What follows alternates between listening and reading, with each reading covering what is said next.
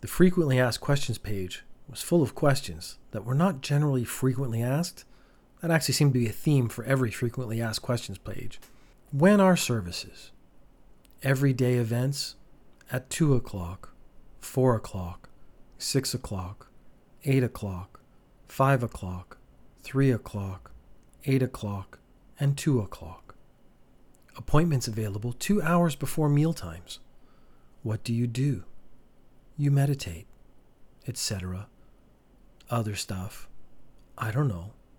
We cook together. We're like a family here.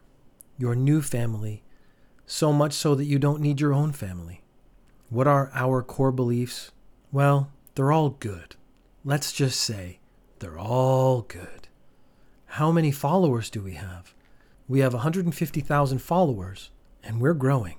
And those who do not join come to us in another way. How do we compare with other faiths? Well, really well. How are we organized? We are generally organized into three man cells, each individual from the other.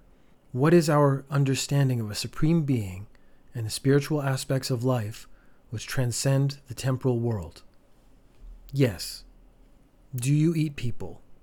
No. Are you a cult? No. What is an e meter?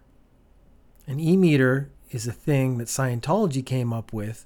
You hold on to two rods and stuff happens, and a little meter reads your E's. We don't do that here. Our favorite numbers are 52, 10, 12, and 16. If you would like to go to the About page, go to episode 14. If you would like to attack the compound, go to episode 40.